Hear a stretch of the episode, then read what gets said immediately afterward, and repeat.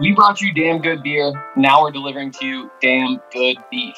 So damn good that you can now get Wagyu beef at the DNVR bar. That's right, we couldn't resist putting this damn good beef in the bar. You all can now come down and build your own delicious Hassell Cattle Wagyu beef burger.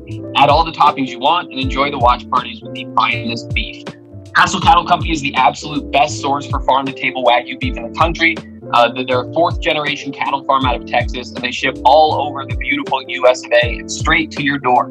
They call their beef the blue collar Wagyu. Why? Because it's the best damn Wagyu that every man or woman can afford. Hassel Cattle Company offers Wagyu smoked sausage, New York strip, beef bacon, Wagyu frank without any fillers, to jerky flavors, uh, original and sweet and spicy, and their hamburger, which we serve at the bar, won Food Network's Northeast Burger Jam. Not only do we love their beef, the country loves their beef. These guys take their registered bulls, they breed them with Angus cows, and that gives you a very high prime product that is grown with zero antibiotics and hormones. So head to hassellcattlecompany.com. That's H A S S E L L cattlecompany.com and use the promo code DNVR10 for 10% off your order. That's DNVR10 for 10% off any orders over $200 and you receive free shipping. Check them out. We promise that you will not be disappointed. What what what's up, y'all? We are back with another edition of the DNVR NFL Draft Podcast.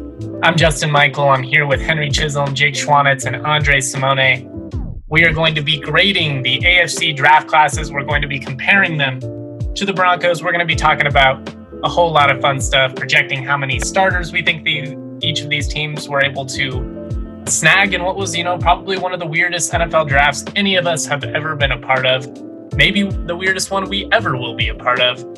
Henry, Jake, Andre, how's it going, my guys? What is up? What's up? So much enthusiasm. It's just good. Doing well. Doing well. Excited. Post draft fatigue. Oh, no post draft fatigue. No post draft fatigue. It's all you know. We're just spending time until uh, June first, June second. Just stretching it out lots of fun Patrick Surtain content on the site, by the way. So check that out as well. Um, fellas, should we start in alphabetical order on the AFC? Do we want to go alphabetical or by division? Mm, let's I'm on the division. ESPN website. Okay, cool. That works too. Let's do by division. I don't need your life story on how you're tracking each class, Henry but I I love. I'm tracking them alphabetically. Good, good. That's excellent. Since we are a no coast biased company, but really that means we're a western western inclined company. We should just start from the AFC mm-hmm. West and work our way east. I think that makes the most sense. All right, and then let's do it by highest drafting team in the division. So there you go, the Denver Broncos. All right, Henry. Let's start with the Denver Broncos. Nice and easy. B is early in the alphabet. You won't have to go very far down your list. What is your grade Actually, on this Broncos class? Yeah. They count as Denver on mine. So oh, you did it by city. I, am not going to complain though. I'm not going to complain though. Um, I'll give him an A. I said this before, and I, I think I was the only one on the draft show that gave him an A. Or no, I, maybe. Uh, that's good Broncos. Uh, Brandon Perna. There you go. There's the name. I came on and, and gave him an A as well. That's always the guy who you want to be agreeing with. Um, uh, it was a good class. They got good value. Sure, like the, the lack of a quarterback is going to be the, the storyline for the Broncos in this one. You don't like the quarterbacks? That's fair. Personally, I, I was kind of cool with this strategy anyway, and so I'm not too upset with it. Same time, Justin Fields, I would have taken him, but to get somebody like Pat Surtain at nine, that's a good value. Javonte Williams in the beginning of the second round, he's going to be a productive player for the Broncos. That's a good pick. And you can go all the way through with Quinn Meinerz, um, Baron Browning. I think those, those two safeties, Caden Sterns, Jamar Johnson, I, I, I, think that they did a good job taking advantage of the value that was on the board. Um, and, and I'm really excited for all these guys to get to Denver. So I'm going to give them an A. Jake, yeah, I'm there with you. I'd give them an A. Personally, the only thing that would keep it from an A plus would be the quarterback. But you know, we already talked about that. I already over it. Um, especially if they get Aaron Rodgers or Deshaun Watson potentially, it doesn't even matter. Um, in terms of future starters, though, I think I'd set the over under at four and a half. Um, I think the first four picks have a really good chance of being a starter, and then I would bet that one of the safeties could develop into starting. Dre? I like that. I like that I number. Four and a half is the properly set number. I think you have three quote unquote locks, at least two starting as soon as next year. And then, you know, you figure um, you're going to get a good chance for Baron Browning to find at least a two down role on this defense, whether it's taking over for Vaughn or Josey Jewell um, or Alexander Johnson for that matter. And then between Quinn Meinerz and uh, Jamar Johnson, I think that's where you get your one and a half. So I think four and a half is set really well. And I think that tells you how good of a haul this is. We're not going to set many of these numbers at four and a half. The Broncos are going to be on the high end. And you know, for nine nine drafted guys, seven of those guys for me were a draftable NFL worthy prospects, and six in the top 120. So those are contributors who you know you value in the top like 50 of your roster right there. So they had a lot of picks, but they really you know hit solid extra base hit, solid doubles, solid singles across the board. So yeah, it's a it's a B plus with uh, the potential for more. And yeah, you're not going to be able to address your most glaring needs in quarterback and offensive tackle. That one might sting a bit, but uh, that, you guys literally covered every single thing I have in my notes here. Broncos B plus added a ton of high value players. Didn't improve value at quarterback or tackle. Made the you know best of their situation. Three to five starters out of this draft class. So it sounds like we're all you know right on the on the same wavelength. It was a really good class. We thought they brought in guys that are going to be able to contribute immediately. Hopefully, pan out as starters. Four and a half. That's really solid. Let's uh, stay in the AFC West, I guess, and, and go with the Chiefs. They had the, yeah. the smallest draft class at six picks. Jake, you're first on this one. Yeah, I really like the class overall. I mean, you have to factor in Orlando Brown, obviously, because of the trade. Um, so when you look at it that way, um, I like the top, I guess, technically three picks Orlando Brown, Nick Bolton, and Creed Humphrey. Uh, I really like Cornell Powell too. Um, I just don't know, especially this Chiefs team, how stacked they are at wide receiver, if he's ever going to really be able to break through. Um, it, it's just tough with him. He was a bit of a one year wonder too, so you don't really know what you're getting. And mm-hmm. Trey Smith too, another developmental guy that could end up really being a steal. Yeah. I think I would go I guess taking Orlando Brown out of it because he's already played NFL snaps, I'd say two and a half uh, uh, starters for this team, possibly uh, with Bolton and Humphrey, and then toss up between Powell and Smith, maybe. Mm-hmm. Yeah, and that's with only two picks in the first three rounds. So to have that number set at two and a half, I think you're taking care of business. Then you factor Orlando Brown in hard for me to argue against anything other than an A, frankly. I thought Trey Smith was one of the steals of the draft. And yeah, Cornell Powell, you, you don't quite know, but they do need to replace Sammy Watkins and needed a little more size outside. So can't knock that pick too much. It's the Noah Gray pick that I think was a bit. And that's why I have them as a B plus. Like I, I like what they did with their draft, and I think especially those first two picks were really solid.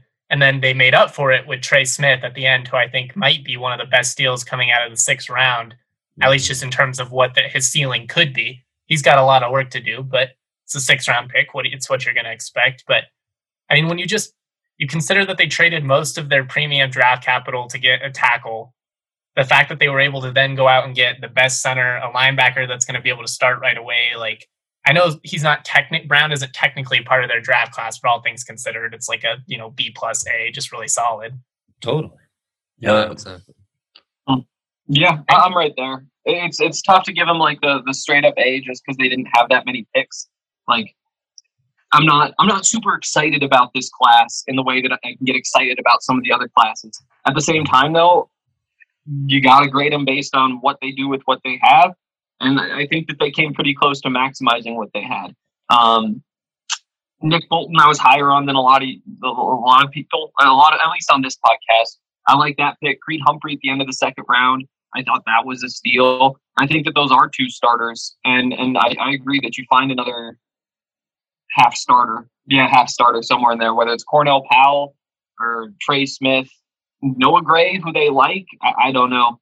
Um, I'll give him a B plus. I'll give him a B plus. I, I thought of the teams that didn't have first round picks, of the contenders that have kind of gone all in on the immediate and thus have sacrificed a lot of picks. They did by far the best job. If you were the Broncos and you did pull an Aaron Rodgers trade, this would be the kind of model you'd want to follow, you know, with those 2 mm-hmm. second round picks. I mean, Broncos need a tackle. You could have found found a tackle if Denver was in this kind of situation. A very intriguing class, very intriguing class from obviously a, a front office that's proven its chops time and time again in uh, in recent years here. Chargers? Are you guys at on the Chargers? Because I think yeah. they might be the most interesting class out of this AFC West. I them and the Broncos, I'm I'm really high on what they got. But the thing with with the Chargers is like I really like that they added at O line and defensive back in the first round because I think that's you know their most glaring needs. And you got guys I like in Asante Samuel Jr. and Rashawn Slater. But again, those are also guys that I have a lot of question marks. There's people with with very high ceilings, but I don't know if Slater's a tackle or a guard. If he's a guard, I don't love that pick quite no. as much. Right. So I I gave him a B. I, I have three starters coming out of this Chargers class. I think it was a solid haul. I think it was good, but I I don't know. I just I have some questions about Slater, and, and especially if he ends up being a guard, it's going to knock it down a little bit for me. Well, on ourlads.com, so by no mean official, but one of the most reliable depth chart sources uh, we can find, Rashawn Slater is listed at left tackle. Yeah. So um, we'll see what happens when training camp comes around. I'm kind of with you though. I mean, I like a lot of the potential of some of these players, especially in the third round, Josh Palmer and Trey McKitty. Uh, I thought Josh Palmer was a legitimate sleeper, and I was really impressed by McKitty at the Senior Bowl. It's just that he hasn't played all too much. Mm-hmm. Um, I wasn't very high on Asante Samuel Jr. Yeah. Uh, so I'm around like a B minus or something. Um, you know, it's I don't want to say risky, but there's a lot of just unknown with this class. Um, I'd say Slater and Asante Samuel Jr. are potential starters. I'd say maybe three and a half if I'm being generous for future starters here. I'll uh, I'll give him a C. I, I because it's my grade, and just because people like Rashad Slater and like Asante Samuel, I, I do not. Um, and we've talked a lot about our thoughts about Rashawn Slater. Asante Samuel, maybe not so much. He's just a little bit grabby. He gets called for a lot of penalties. I think that there's more penalties he could get called for, and you can coach that away, I guess. But that's how his dad there's flaws. In, yeah, there's flaws in this game that I just don't really like, and and I would have taken somebody else there, and I would have taken somebody other than Slater at 13. Um, I'm not a huge fan of Trey McKitty, um, and there just aren't guys who I look at and say that's a that's a pick that I would have made. When I'm giving out my grades, that's kind of the question I'm asking. Um, and for that reason, you know, they probably do find three starters out of this, three three and a half starters maybe, um, just because they have so many picks. But when I go through, I say there's a chance that Rashawn Slater doesn't live up to the hype uh, Asante Samuel too. And so I, I wonder how this is going to shake out. Um, I'll, I'll, say though, I, I give it a C. Mm. Dre? I love this, guys, because this is a class I've heard a lot of hype about, and I'm I'm more with you. You know, all in all, just one top forty prospect for me, and that's Slater. And obviously, so much of this draft will come down to is Slater your long term solution at left tackle, or does he have to be switched at guard? He could be a very, very, very good guard, but I do think the the analysis from media types who don't cover the draft, right, um, and are coming at it from more of a broad perspective, it's like, oh wow, Slater dropped to them clearly one of the two best tackles in the draft. They were thinking of trading up, and they let him fall in their lap. Not as much conversation, more in the detail of, well, is he actually going to be able to survive at tackle in the AFC West, where you have some really powerful, strong edges who make length. Important distinction, strengths. by the way. Mm. Like it's he's not going to go play left tackle in the South. It's the AFC West yeah. where you're going to have to deal with Bosa and Von Miller and Chubb. Frank Clark. And, yes, it's yeah. yeah good Yannick luck, man. Ngakoue, right? Um, and uh, you know, uh, Crosby, Ferrell. Say what you will about yeah. how those picks were made. Length for days, though. So that I mean, these are unique challenges for a guy like Slater. Um, and, and, we we've talked about his value a ton, and I love that we're all you know Asante Samuels is, is another pick, maybe lauded a bit more nationally because you see this run on corners and you think, wow, they were still get able to get Asante Samuels Jr. But yeah, definite holes in that game. You know, far from a guy who's just like, oh wow, perfect pick. Um, frankly, though, I like what they did with Chris Rumph. I like what they did with Brenden Jaimes, the Nebraska um, left tackle. And that's where I think the three and a half numbers properly set, then you might be able to go over. But I, I, I, it's a solid B for me, no more, no less. They added good players. It was like it was, you know, it was a draft class. They they kind of let it play out. They didn't, you know, they weren't super aggressive. They didn't try and trade up or anything like that. And they're right. If if Slater pans out, then this is going to end up sure. probably being a really solid draft class because as we went over, if you get two of these other two of the other guys to pan out, then you're already looking at three starters. Any more than that, it's you know a, a really solid draft haul. I just I don't know. I want Slater to be good, but the the lack of arm length and just being in this division, it, it makes me nervous. And now we get to the most interesting team, maybe in the entire draft, uh, uh, one of the most interesting teams at least, because they got just everybody surprised in the first round when they took Alex Leatherwood the Raiders, the Raiders, baby. And Jon Gruden, I gave him a D, and that was my lowest grade that I gave anybody in the NFL. Where are you guys at? Tied with the Colts as the lowest grade, F for me. One top 40 prospect, two top 100, which this is a team that had, you know, a, a top 20 first rounder and four picks in the top three rounds. So to come away with two top 100 prospects really is losing out on the value of your pick, of course, according to my board. Overall, just three draftable players. Again, that's with four picks in the top three rounds. So for my board, it's just not a great job. I actually think the top two picks are the ones that uh, they get knocked on for so much. It's the rest of the draft where they. I was gonna say those are the guys I like. I like Leatherwood yeah. and Moehrig. I thought both of them were reaches where they took them, but I like both of those guys. I don't hate those picks. I just don't love where they took them. But the rest of their draft class, you're looking at this and you're just like, are these dudes even gonna make the team? Yeah, yeah, and, and there's other weird stuff too. I mean, what they they have is that there's seven picks and three of them are on safeties. Mm-hmm. Just just some weird stuff like that. And sure, like the Broncos had plenty of DBs before they went in the draft, and they left before their own.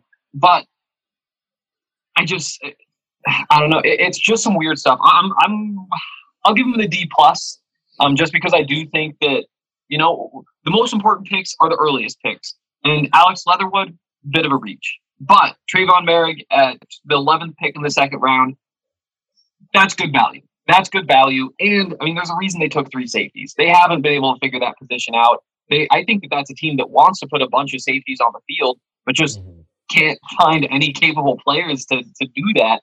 Um, and so I, I do think that Moehrig kind of it, it saves the class in that it brings it up to a D plus. And in terms of future starters, I mean, when three of them play the same position, it, it makes it tough. Um, I'll, I'll, say Leatherwood will start, Moehrig will start, it's two. Oh, what's, yeah, I think it is. I think it is. You can't even have a half number on this one, right, Jake? You have to set it no. up. That's it. I think so. I mean, I talked about it when we talked about offensive tackles that I think Leatherwood was not being disrespected, but slept on a bit throughout the process. But 17th overall, um, a bit rich for me still. But regardless, if you get a starting right tackle and you finally get some stability at that position, which is what that team's been looking for, not a bad pick, um, I guess, when it boils down to it. And just what Hank said about the safeties. I mean, secondary has been terrible for this team for a long time. And I think they just figured we'll take as many dart throws as we can. Uh, hopefully, one or two guys pans out. Uh, we'll see. It's just they, they've spent so much capital, uh, highly high picks on these secondary players that it really kind of has to pan out. Otherwise, you know, someone's head is going to be on the chopping block.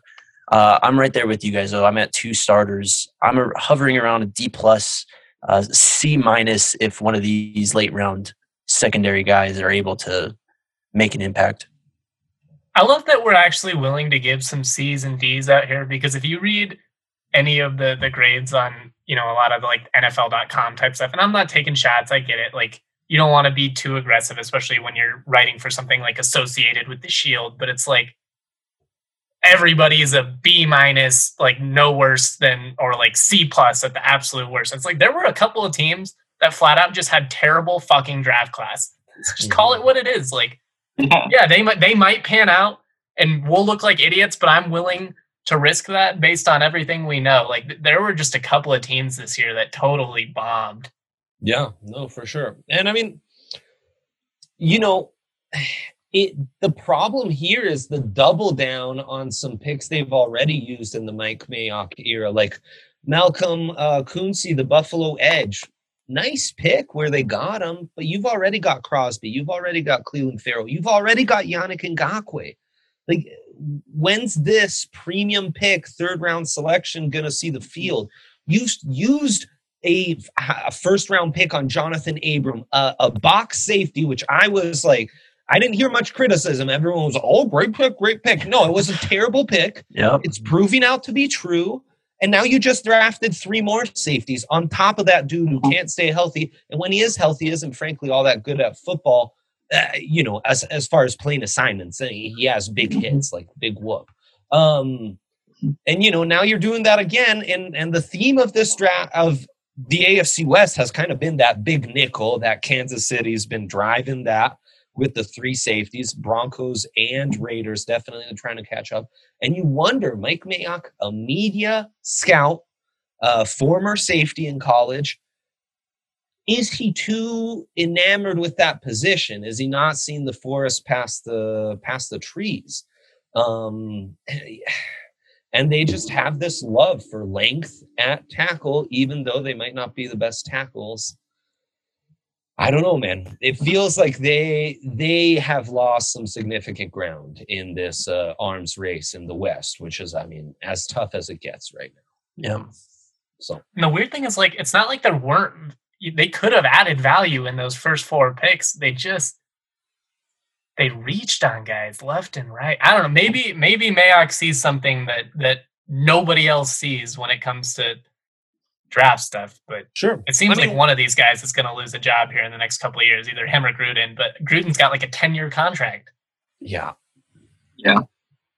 And real quick, it's like Divine Deablo, exciting player, 6'3", 226, that hybrid player everybody wants. Yep. Not all that good at football though, and sometimes you look at this stuff and it, it, almost feels like, kind of like Dre was saying, like they know who they want and they're going to go get a guy like that regardless of whether there's a guy like that who's worthy of the, the draft pick that they have, mm-hmm. whether it's the link with Alex Leatherwood, whether it's, you know, with Divine Deablo, a big safety who hasn't we put the pieces together. With Hamsah Nasirildeen, who I like right there. I, mm-hmm. I, don't know. Just just some weird decisions, some really weird decisions. You're also changing his position too. He played linebacker at VT and now he's moving over to safety. So yeah, and he might be that like sub package linebacker for them, but mm-hmm. again, again, that's some real projection. Did you have to make that in the third? Could you have waited for a projection pick later on? I, I swear to you, there are UDFA and street free agents who fit a lot of those similar profiles,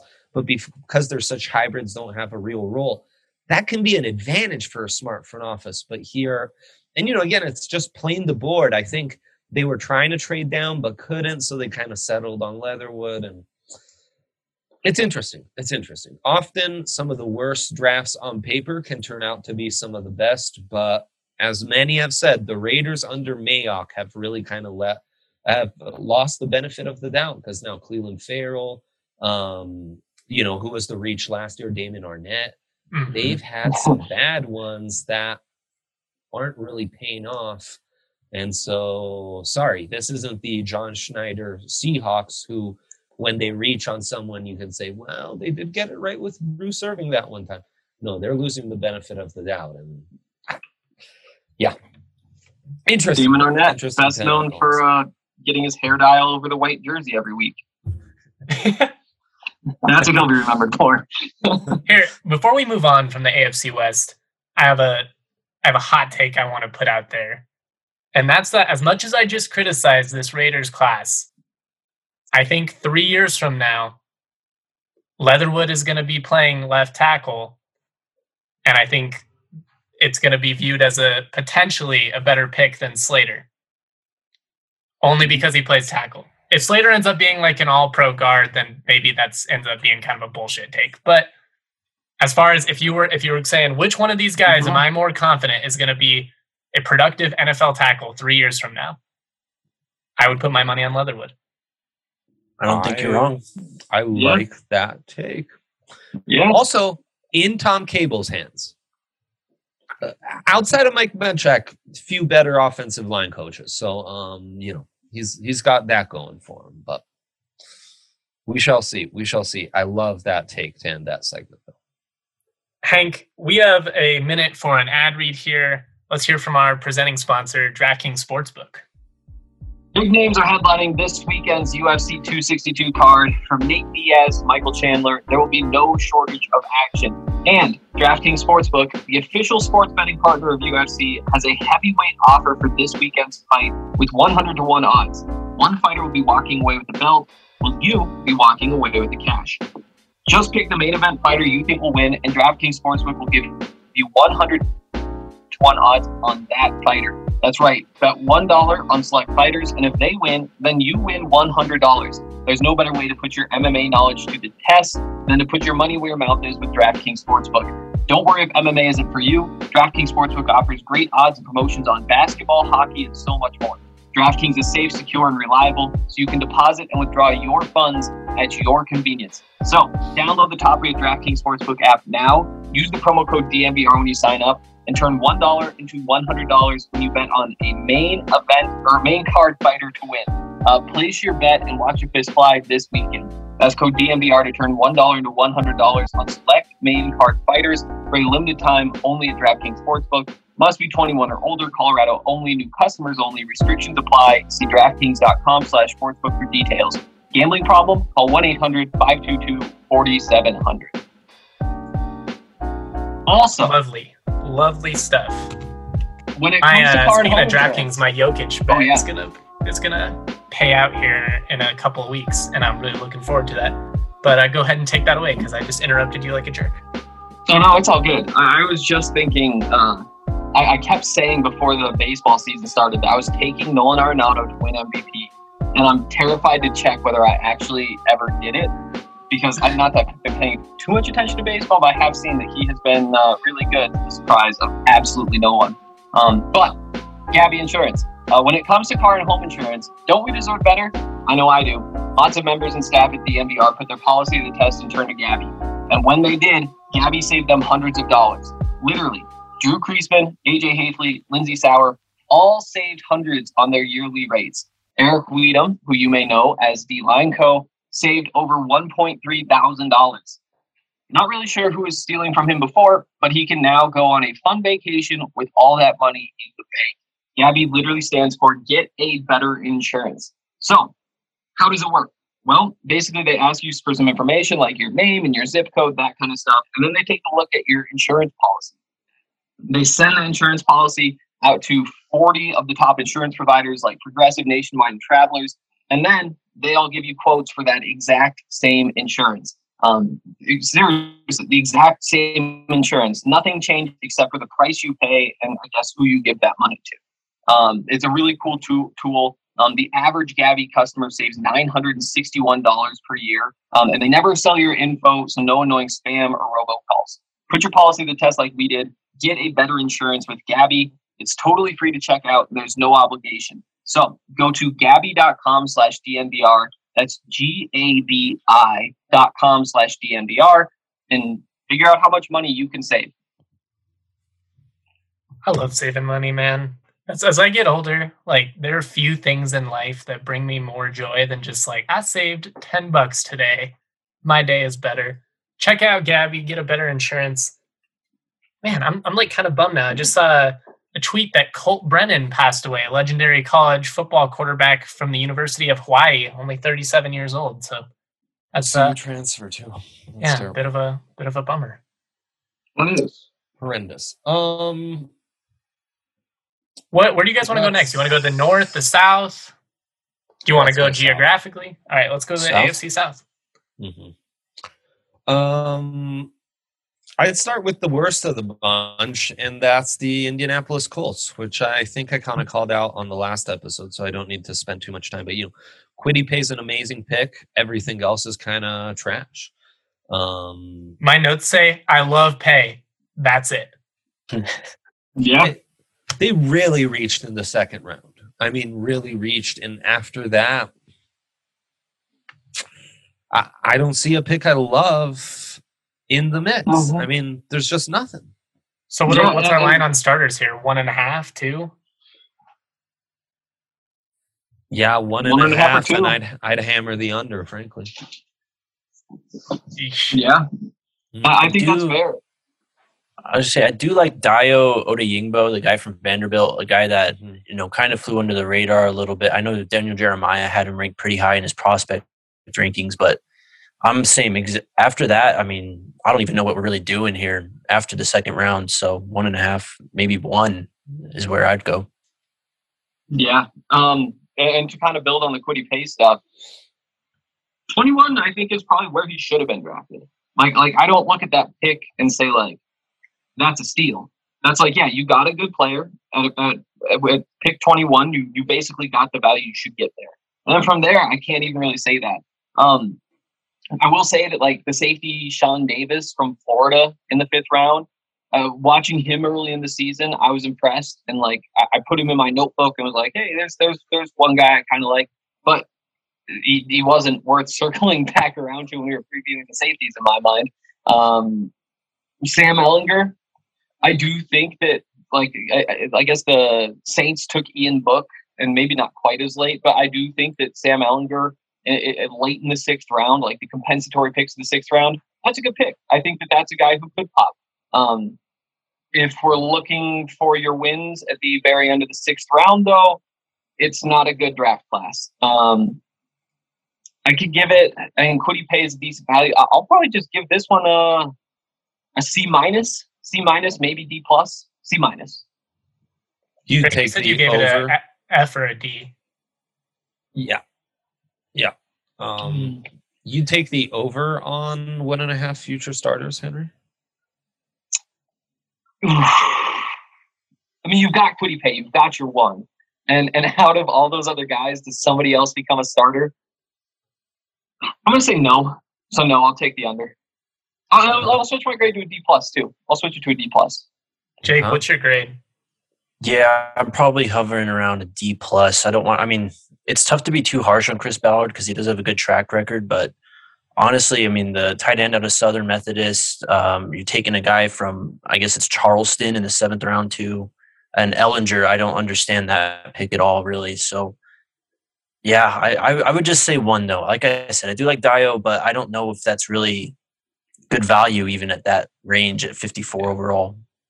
I had a D, but I'm giving him an F because after everything we've talked about, if you only land one starter, I don't I don't know how your draft class can be anything but an F. So that's where I'm at. Let's move on. Um, we went a pretty long on the AFC West, so we're going to rapid fire a little bit here on some of these other teams. The AFC South, not a lot of sexy draft mm, classes. Like mm-hmm. the Texans, the West, I mean, the West is probably going to be the best drafting division, at least in the AFC, because there are some stinkers out there, fellas. Yeah. Yeah, agreed. Mm-hmm. And I, I, think the NFC as a whole really did better than the AFC when I started going through this, and we can kind of dive into that um, on the next one. But one of the teams I want to hear your guys' perspective on is Houston because they had no draft capital, so it's it's kind of tough to blame them. I mean, Bill O'Brien, you blame him for destroying their entire franchise, but like I like Nico Collins where they added him. Brevin Jordan might pan out. I I gave them a C because I just feel like they made okay with the situation that they were in, but it's mm-hmm. definitely not a sexy class. Yeah, I think that's spot on. Um, I talked a lot about Nico Collins this year. I just don't know if this is the best spot for him because I thought he could be a really impactful number two right away. Um, and I think he might actually be forced into that X role early on. Yeah. So we'll see if he's able to perform. Uh, Brevin Jordan, a guy we talked about a lot too, they do have kind of a void at tight end. Um, I mean, Jordan Akins has made some plays, but that's really all they have there. So there's a path for him to see some playing time. I just I struggle to get above one and a half starters with this class, and I'm around a C two. Yeah, considering just two top hundred picks, um, five picks overall. Yeah, I think one and a half is a solid number. Two top hundred prospects for me. It's a C minus. Um, honestly, if they went, you know, with an actual need on the Davis Mills pick rather than quarterback, given all the uncertainty they have behind center right now, this could have actually been a pretty nice draft. But I think Collins and Brevin Jordan, um, you could have done a lot worse with a team that does need to add weapons, certainly. I think they'll both start. I, I don't know if they'll be that productive as starters, but I think they're going to be starters. Yeah. yeah. I have. Uh, we'll we'll see about Brevin Jordan. I, I agree with Nico Collins, but yeah, if, if the line set at one and a half starters, I'm taking the under.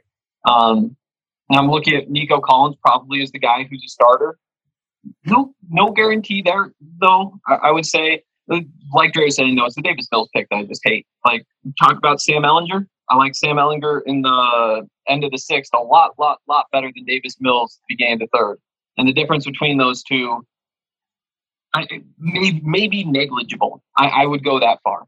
Um, but yeah, uh, C minus just because. Yeah.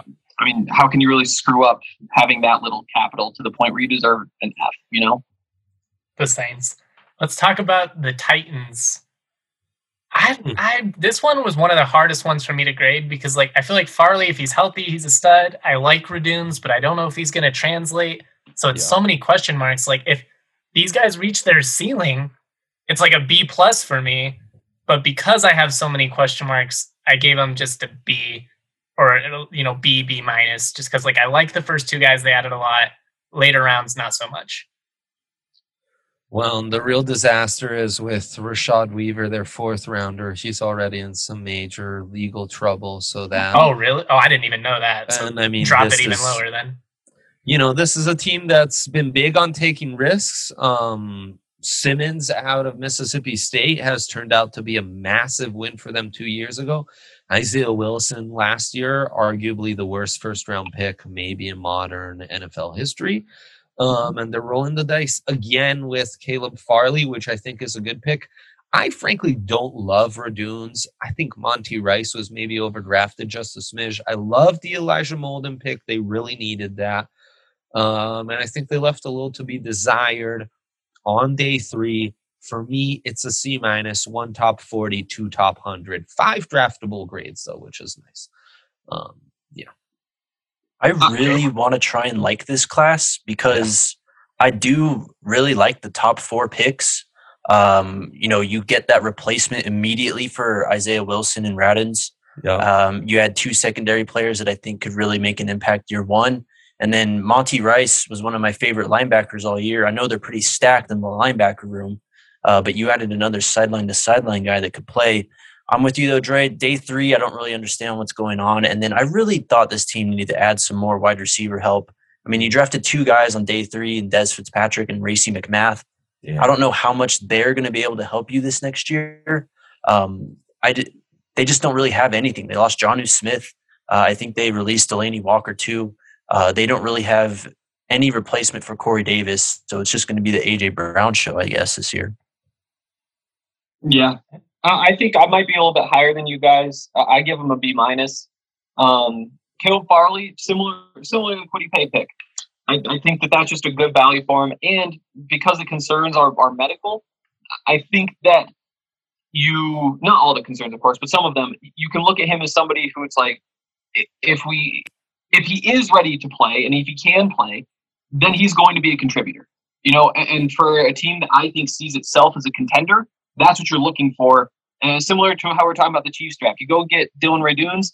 I don't love the value at, at, the middle of the second round, but I do think that's somebody you can look to and say this is going to be an important piece. Replaces Isaiah Wilson, something that needed to get done, rather than getting somebody who maybe is a better, more valuable prospect at that point. Monty Rice, eh, the, the team's identity is linebackers. They have some. It, it, makes sense, and it's an all right pick. Elijah Molden in the slot. I think that you know third round. I like that. And then I'll also add Brady Breeze at the end. He's another guy who he just doesn't have like the upside because he doesn't have the size and the tools and that kind of stuff.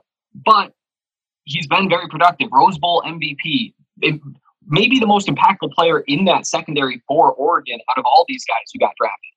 Um, but just doesn't project as an NFL guy. If it fits though, then all of a sudden you might have a rotational piece on the defensive side, and that's a good use of a late sixth round pick. Um, I like that you added the, the contender caveat though. You know, like it's a different it's a different philosophy when you're drafting as a contender versus when you're drafting like you know for the rebuild. But I don't know. I'm I'm right with you, Hank. I feel like B minus is fair. Yeah, that, that's where I'm at. Um, and then uh, starters, I'd say Farley, Radunz. I'd say at three, three and a half, three and a half would be my number. I'd hammer the under. I think two and a half yeah. might be more. I'd put two and a half. Yeah. Really? Let's yeah. um let's finish up this division, and pro- I guess we're saving the best for last. The only really interesting draft class in this division, the Jacksonville Jaguars, who got their quarterback. They got an explosive running back and Travis Etienne. Reports that they wanted Tony instead. I love that they added Tyson Campbell. I think Walker Little was decent value, although I don't, you know, love him, but I, you know, he could pan out there. I gave him an A. I mean, I think if you add a franchise quarterback, that's already puts you, you know, in a, in a really solid position. But I like the guys that they added around him. I thought the Jaguars did a little bit better job than, you know, the Jets per se on the follow up picks. Yeah, I'm not really big on giving credit on hitting the first overall pick. I mean, yeah, that's fair. It's just it's an easy one, especially this year. Um, factoring in Lawrence, I'd probably say it's an A. Uh, but for fun, I'm just gonna kind of factor him out at this point and just see how they added depth. Uh, I'd probably go around a B plus. I do like what they did in round two a lot. Uh, it's just a lot of not a lot, but there's some risky picks involved. Uh, Andre Cisco, the injury, and you know he's been risky, a risky player at times. Walker Little, we just haven't seen play in so long. Um, day three, I wasn't a big fan of, but I think you really look at the first five picks with this class, and I don't know, four I think is a mm-hmm. decent number here. Mm-hmm. Yeah, and I mean it's five top hundred picks, two first rounders, two second rounders. So you better be bringing home at least four future starters. Shoot, you should be bringing home five a very Urban Meyer type of I'm getting all these five stars Tyson Campbell, Walker Little, Andre Cisco, J. Tufele, you know, um, old friend's son, Luke Farrell, because there's got to be some nepotism with Urban or it wouldn't feel right. Um, so, you know, it, it's just like it's a good vibes only, you know, old boys club only. It's a C minus for me. It's two top 40 prospects, great but that's what you should have done. Congrats on doing your job. Um, four top 100 prospects. Okay, good. Not terrific, though. I, I would have liked to see five. Um, all in all, though, it's a solid class and it'll be a good building block class to kind of set the foundation for this franchise. I get the logic, but we do see teams screw this up a lot. I mean, we talked about the Raiders. They had four picks in, you know, the top 100, and we project them to have like two starters. Yeah. So I don't know. See that it feels a little bit like a harsh of a grade to me, I guess. But I probably went. I probably gave them too much credit for just doing their job. Uh, yeah, I mean that's where it comes down to is did you you, you got to balance that. But I, I, mean, I would argue you know with the first pick in the fourth round, that's almost six picks in the top hundred. True. Yeah, it's a lot. Yeah. And and that's that's the pick that sticks out to me. That's probably my favorite pick they made. J. Tufele he was very impactful when he was at USC, and I thought that he should have been drafted higher. Um, but when you look around, who else stands out is just like a plus value? And the answer to me is none of them. Um, I, I, like the fits. I like the strategy. I like going after a running back at the end of the first round. That is kind of bold, um, given that there are so many holes on that roster. Um, and so I, I, do like a lot of the things that they did in terms of I mean, it's kind of just executing what you should be doing, but deciding to go running back. I like the Walker Little pick. Um, Andre Cisco, I think, is a good risk for that team to take. Um, but at the same time, how much credit can you give them given what they had? I'm just going to give it a, a, a B, just a B. They, they did what they were supposed to do, no more, no less. That's completely fair, I think. Well, I mean, by that description, then I guess Dre's grade on like the traditional grade system would be accurate, right? Isn't that like what a C is supposed to be, like the the border, the baseline of what you're supposed it's to accomplish? Yep. Nothing better, nothing less. it's all right, let's, um, who have the B is what you're supposed to get. I like it. I like it. Getting softer in my old age. Maybe I'll start doing that. mm-hmm. Let's go through the AFC North real quick, and then we'll hit our last break, and then we'll wrap up at the AFC East because I just think the East is a little bit more intriguing than the AFC North. Um, yeah. Although there there were some fun some fun classes here. Jake, who do you want to start with? Um, I've already talked about the Ravens and the Steelers, so I'm going to go to Cleveland. Uh, I really like this class. Just I think they found value at every pick here. Um, Greg Newsome probably slides in as an immediate starter across from Denzel Ward. Uh, JOK, assuming that the heart is okay, uh, which I mean, he said that he didn't even know he had the issue, and it's just something that popped up during the process. Uh, if he can come in and really play that, you know, that star hybrid safety nickel role, this defense got a lot better just with those first two picks. Um, Anthony Schwartz, I wasn't really too on board on, but I do like yeah. the value that they added on day three. Uh, James Hudson, Tommy Tommy Togiai, and uh, taking flyers on our guys Richard LeCounte and Demetric Felton. I think this class is a solid A minus. Mm-hmm.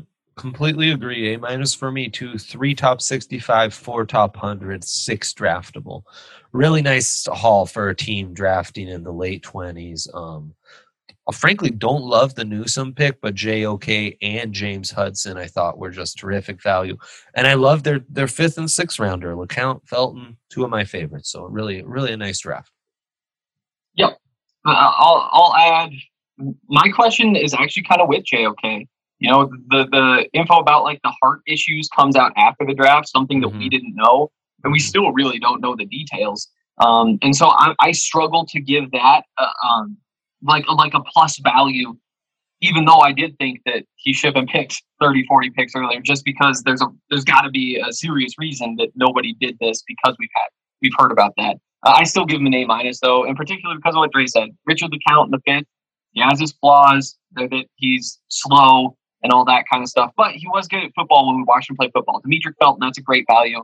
Um, and Greg Newsome, I like it. It's it, a speedy corner when you're again thinking you're a contender going up against the Chiefs, that's that's what the AFC contenders should be thinking about. And I think that he helps you there, A minus, and you probably get I think you get two starters out of this. And I might set that line at two and a half, which is kind of weird to think about, given that I gave him an A minus. I'd go a bit higher at three and a half, but yeah, I agree for the most part. Mm-hmm. I like this class.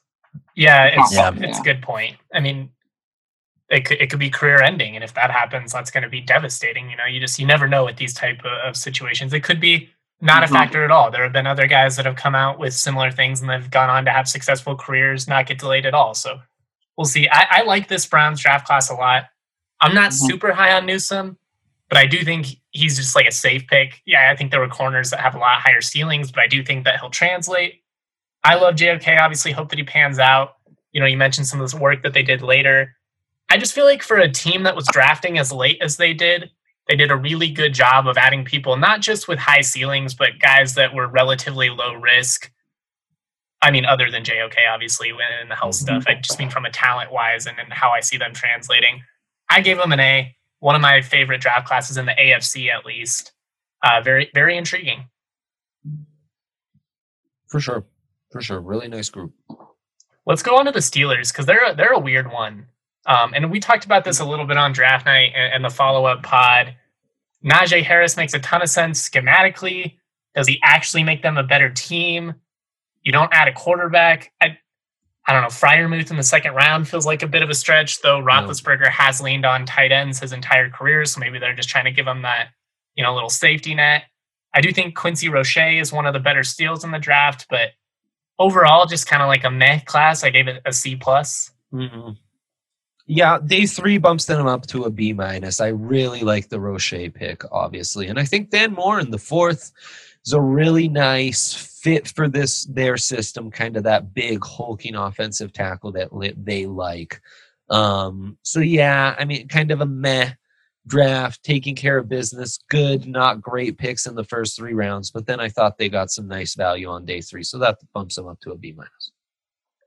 Yeah, I'm about the same. I'm going to go with solid C, just straight average. I think you really filled a hole with Najee. Um, potentially got a starter in Pat Freiermuth. Other than that, um, kind of just the same thing. I liked Roche and Tre Norwood, uh, but that's really about it. So maybe I'm going to sit one and a half. That, that, even might be a bit low. I'd maybe even go to two on future starters.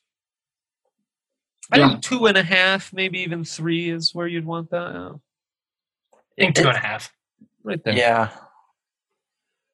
Hank? Yeah. Uh, I very Steelers class. Running back, tight end, center, tackle, inside linebacker, defensive oh, tackle, oh, pass rusher. Yeah. and the seventh day at the corner and punter. And because of that, I really, really want to love it because I do think like lean into your identity, be that team. At the same time, like I love the Najee pick. I think that that was absolutely the right decision. Freiermuth in the second, uh, all the rest of those guys, yeah, whatever. Roche is a good value, B minus. I think that's pretty accurate. It's like you know they it was fine. They didn't they didn't bomb it. I just I wonder mm-hmm. how much better are the Steelers after this draft class than they were last season, and and I'm not sure it's significant. But it's not Najee Harris is my favorite running back, so that alone uh-huh. is worth the C plus B minus um, grade. The Bengals, a really interesting one. They pass mm. on Sewell. I love Ja'Marr Chase. I thought you know Ossai was a steal in the third.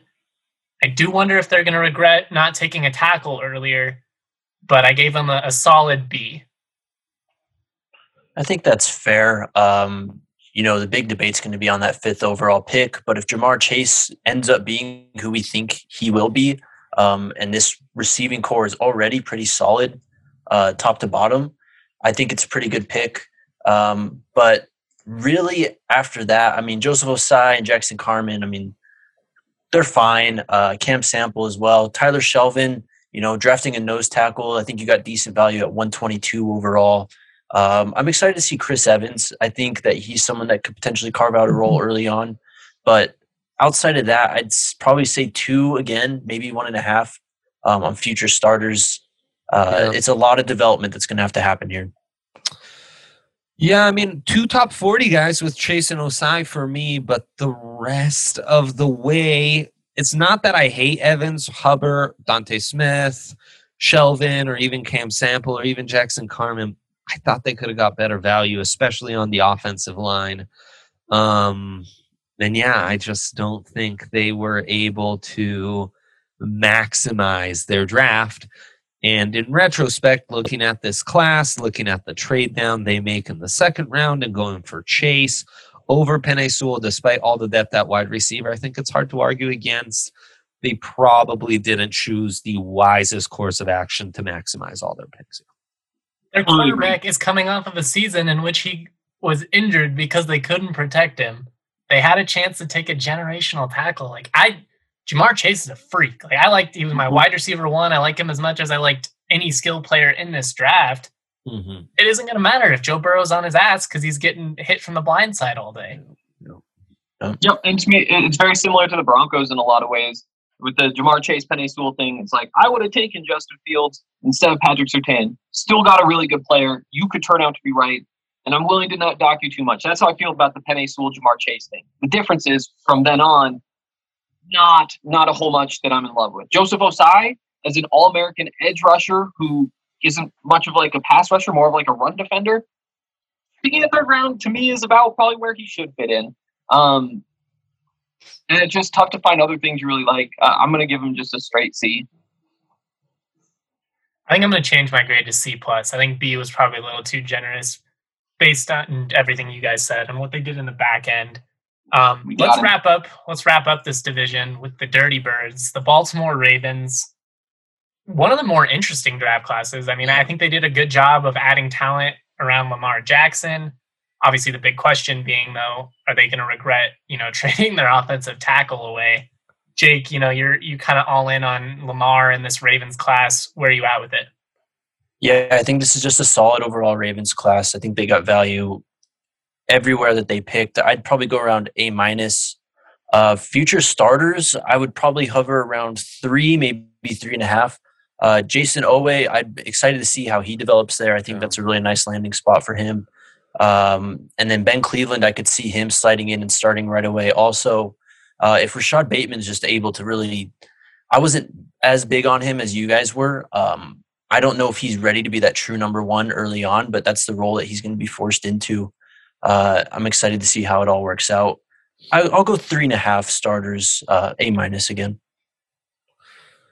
Yeah, um, it's a B for me. Only one top 40 player, which, you know, with two first, you'd think you could pull that off a little better, but only zero seconds and two thirds. And, you know, they come away with four top 100 prospects. So that's right around what you would expect. I thought it's an interesting draft in that you are going with high floor guys almost across the board, but you also took maybe the highest ceiling guy at one of the premium positions in this draft in Oweh. So it's an interesting way to mostly go really safe and then take a big swing on the talented edge rusher out of Penn State who, who we'll see. We shall see on that. Where are you guys at with the Tylan Wallace pick? I love it. I for me that really elevated their class. Yeah. Like I like Bateman a lot. I you know I he was one of my favorite receivers, but I think adding both of them, that's two better receivers than the Ravens have been working with in the last three years. It's I a agree. very diverse receiving core now, so I like that pick just from that standpoint. I, I still do think they need some size. Like right now, who's your size guy? It's Sammy Watkins probably. And they got Miles like Boykin. Six, one, two, ten. Miles Boykin too. But but yeah, that's I about it. A, a good size guy, you know. And so to me, like Bateman was a really good pick. He fits into that offense really well. At the same time, I might have found somebody who doesn't fit into that offense. You can't. Not not everybody needs to run jet sweeps. That's that's kind of where I'm at. But he does do other things. I just would like for one big target. Yeah, I mean, the thing is Bateman Wallace undersized but really really competitive at the point of attack, you know. So they play bigger. Yeah, exactly. So I think that's what you're gambling on there. Yeah. But yeah, I, I agree with basically everything you guys said. I like Daelin Hayes in the fifth round. I, I like that they added a fullback in the fifth round. First, I mean, just because they're the Ravens, I like that. Um, B, it's a B. Took advantage of good value. Ben Cleveland's another good pick maybe, maybe you could talk yourself into B plus, but I think it's a B. Solid. I think you know we're all pretty much right around the same spot. They, you know, not a phenomenal draft class, but they did good with the position that they were in. Added some talent for Lamar. They're a contender. They're in a different position than some of these other teams are. We've got one division left to go through that, and we're going to go through it a little bit faster than some of the others. But we've got one final ad break. Hank, take it away, my man. We have some very important breaking news. Uh, this is an important PSA brought to you by manscaped.com. Um, this is your public service announcement and the news you've all been waiting for. The Manscaped engineering team has confirmed they have successfully created the Lawnmower 4.0 trimmer, which is now available for purchase in the USA and Canada. I'm excited because I'm headed in the DNVR bar today to pick up my own Lawnmower 4.0 I'll be back with a review next week. Don't worry. But uh, seriously, this new trimmer was just released. We're one of the first to get our hands on it, share the news. You should join the over 2 million men worldwide who trust Manscaped with this exclusive offer just for you. You can get 20% off and free worldwide shipping with the code DNVR at manscaped.com. Uh, their advanced ceramic blade and skin safe technology is so good that it almost seems as if Manscaped worked with Elon Musk's engineers to ensure your testes are as safe as possible. Um, there's there's so many awesome uh, perks that come along with this. Um, we, we've told you about like the, the 3.0 with the light, with the skin safe technology, all of that stuff. Um, but they have a new multifunction on off switch, which can engage a travel lock created for people who like to travel. Um, you have the ability to turn on the 4000K LED spotlight uh, on and off when needed for a more precise shave. The new trimmer even allows you to customize your trim all over through additional guard lengths with sizes 1 to 4. And looks wise, it's sleek with a two toned matte and gloss finish. Even features a hot foil stamped black chrome Manscaped logo. Show, show that mower off loud and proud. Uh, did I mention wireless charging? The Lawnmower 4.0's new wireless charging system uses electromagnetic induction, which can help battery length last longer. If you're still trimming your face with your ball trimmer, it's time to make some changes. Get 20% off plus free shipping with the code DNVR at manscaped.com. no person wants to end up with pubes in their mouth, and your balls will thank you. Like I said, get 20% off and free shipping with the code DNVR at manscaped.com. That's 20% off and free shipping at manscaped.com if you use the code DNVR. Unlock your confidence and always use the right tools for the job with Manscaped. I was a 3 Absolutely man. legendary. I'm a 4 Never know where those are going to go. oh, man. I love Manscaped, man. Shout out to them. They're always hooking us up with awesome products. Um, gotta love them. Gotta love our partners. Make sure you support them. Supporting them is supporting us. Also, make sure you subscribe to DNVR, become a member. Now is a great time to become a member. We've got post draft content. The playoffs are ramping up with the Nuggets and Avalanche.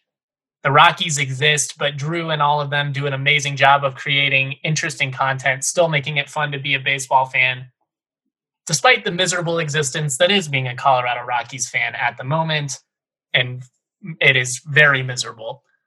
But we've got one division left to go over. Our guy Dre had to run family stuff. We all understand, but we'll go over his notes for you. Hank, we're on the AFC East. I'm going to let you pick which team do you want to start with? Um, well, as uh, the man who's working in alphabetical order, I'm going to go with Buffalo. Um, we're gonna, I guess you start with Greg Rousseau, Carlos Basham in the first and second round, end of the first and second round. Then Spencer Brown at the end of the third round, a nice developmental tackle. I really like this class. Um, maybe you could have some questions about the day three stuff, but the, the day three stuff is the least important stuff. Um, and so I think that I give them. I'm, I'm going to go at A minus. I really like Carlos Basham. I really like Greg Rousseau in that defense. Um, and I like that they leaned into their identity, tried to get better at what they're good at. And uh, this seems like what a, a, team in that position should be adding is is some pop on that defensive line and maybe some more blocking.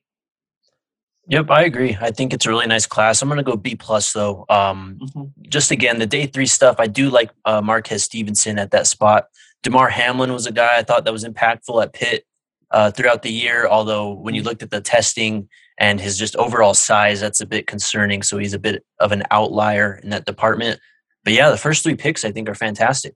Um, I don't think either of these guys need to really start right away too. So you bought yourself some time mm-hmm. uh, when it comes to development.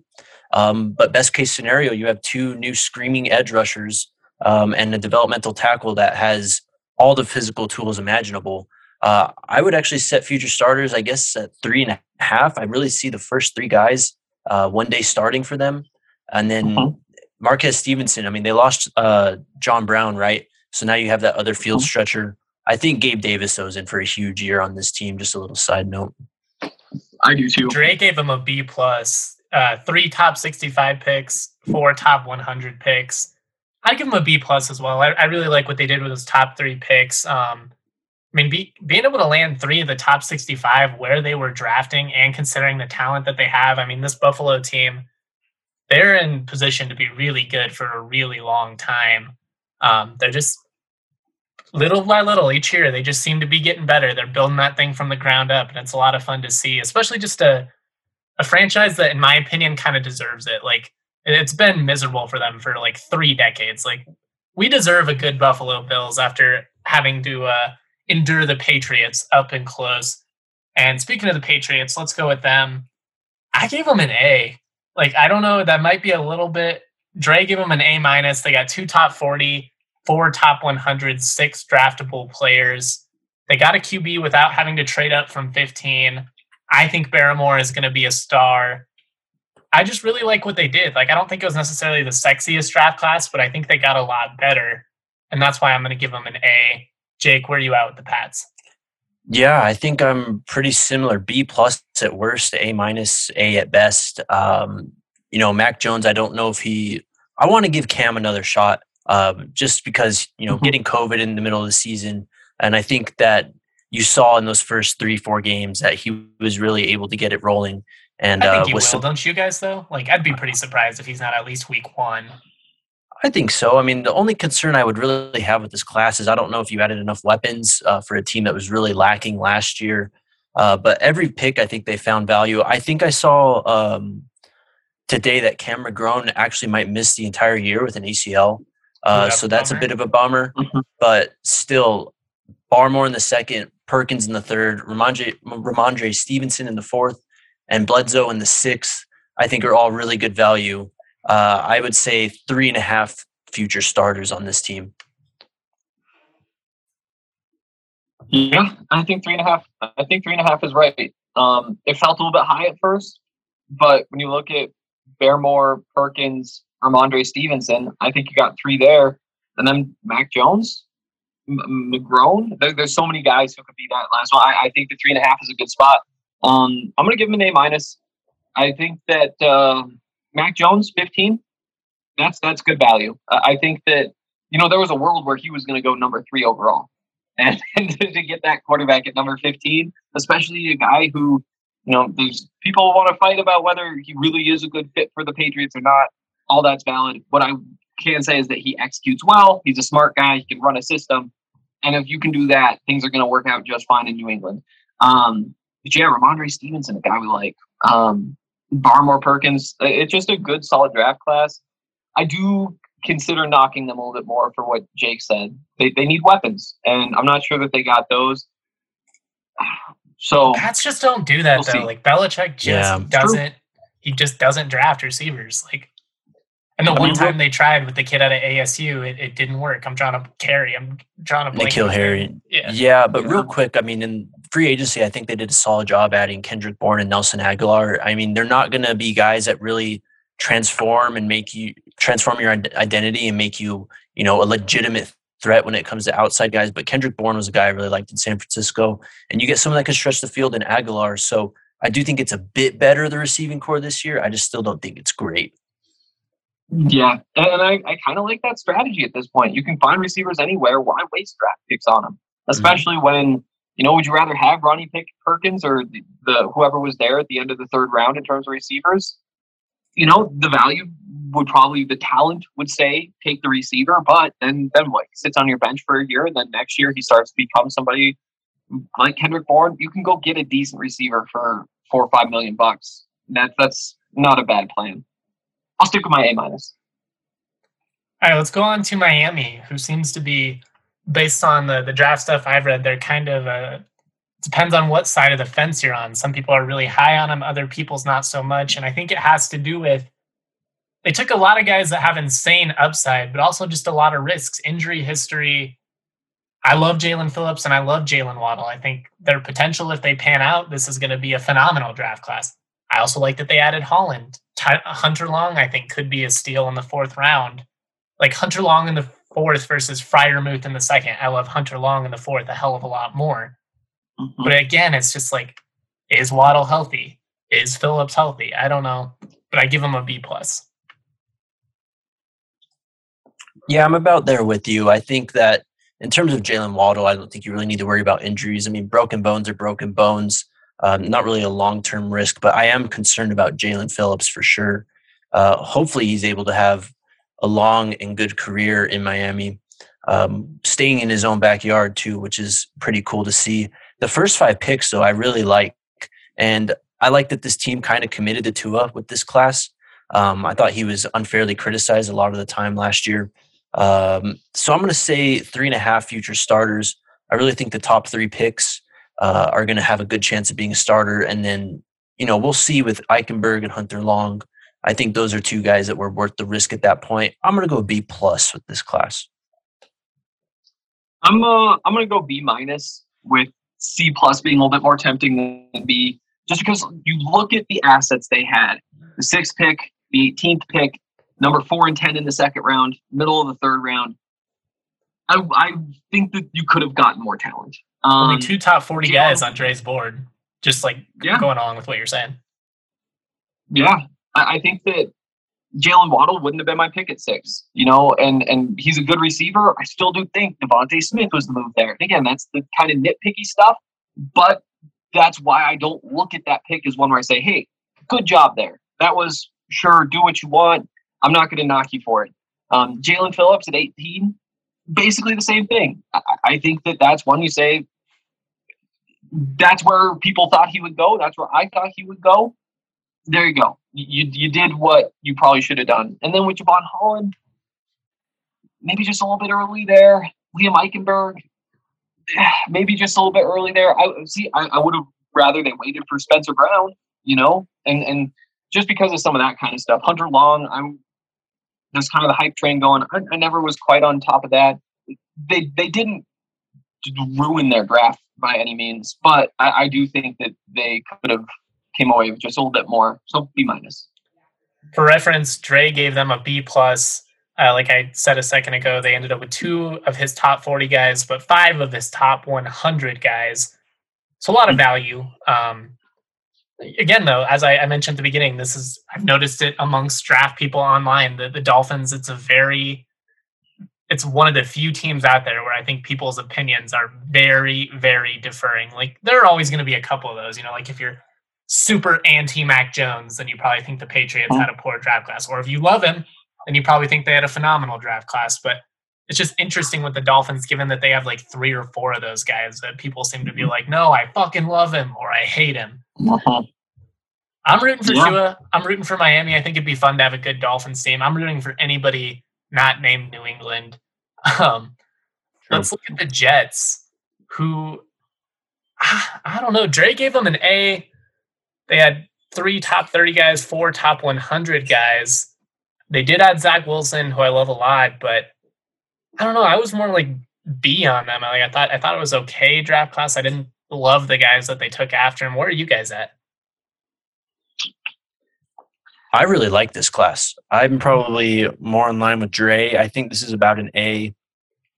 I think you got, you know, we set the bar pretty high with the Broncos. I think that's where you got to go with this class. I think around four and a half uh, future starters. I love the first four picks. I don't know if Elijah Moore is necessarily a guy that can be a wide receiver one just because of the size, uh, but his game, the game is there. Uh, you know, if Denzel Mims really pans out for them, they do have Corey Davis also. I think that adding Elijah Moore is just what this receiving core needed. I love Alijah Vera-Tucker, um, but again, this class is all dependent on Zach Wilson. Uh, if he, you know, a lot of people are saying he was probably the most uh, bust likely quarterback in the first round. And then you find your probably your starting running back in the fourth round in Michael Carter, which I thought was tremendous value. He was a great pick. Yeah. Uh-huh. Um, I I think Joe Douglas really knocked this out of the park. I'm going to say four and a half future starters and an A. Is Vera-Tucker a tackle before we move on? Because I, I'm I consider guard. him a guard, and yeah, that's why I'm not yeah. quite as high on it. Like I think they needed a tackle, and I think that they're going to try and play him at tackle, but again, it's it's much like the Slater situation for me, and we'll see. They could pan out, but it's just it's a weird tackle class in general. Hank, mm-hmm. where are you at with this New York class?